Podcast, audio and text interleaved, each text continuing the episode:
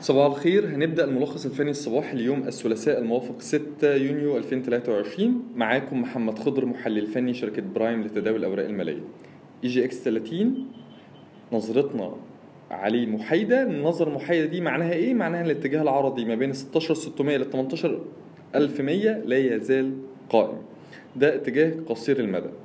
وخلي بالك إن الاتجاه العرضي ده مش ناتج عن تحرك مكونات مؤشر EGX 30 في اتجاه عرضي أو في مناطق سعرية آه، محددة. لا ده ناتج آه، لاختلاف أداء مكونات مؤشر. بمعنى هتلاقي أبو قير في مرحلة آه، تصحيح هتلاقي أمك في مرحلة التصحيح في حين إن المجموعة الماليه هرميز كسرت مستوى مقاومة ودي اللي هنتكلم عنها في ملاحظات التداول. بالنسبة لمؤشر جي إكس 70 وصل جلسة امبارح لمستوى المقاومة الثاني ليه أو مستهدفه الثاني عند 3500 كسرة ال 3500 ممكن يستهدف 3600 يليها 3700 أما بالنسبة لملاحظات التداول النهاردة أول حاجة عندنا أجواء للصناعات الغذائية آه، اللي نظرتنا عليها إيجابية طول هي بتتحرك فوق ال 18 جنيه وشايفين إن منطقة الدعم بين ال 21 إلى 20 دي شراء وشايفين إن أجواء ممكن تستهدف منطقة المقاومة ما بين ال 27 إلى 29 جنيه.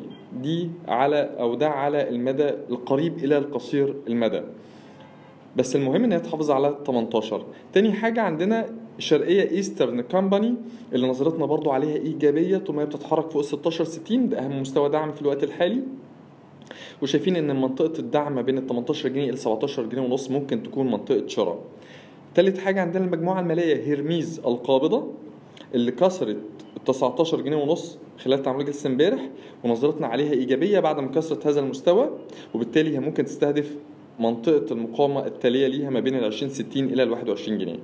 أخيرا المصرية لمدينة الإنتاج الإعلامي اللي نظرتنا عليه إيجابية بعد ما كسر مستوى مقاومة قوي عند ال 11 جنيه ونص وبناء عليه ممكن يستهدف منطقة المقاومة التالية ليها عند ال 12 ونص إلى 13 جنيه. شكرا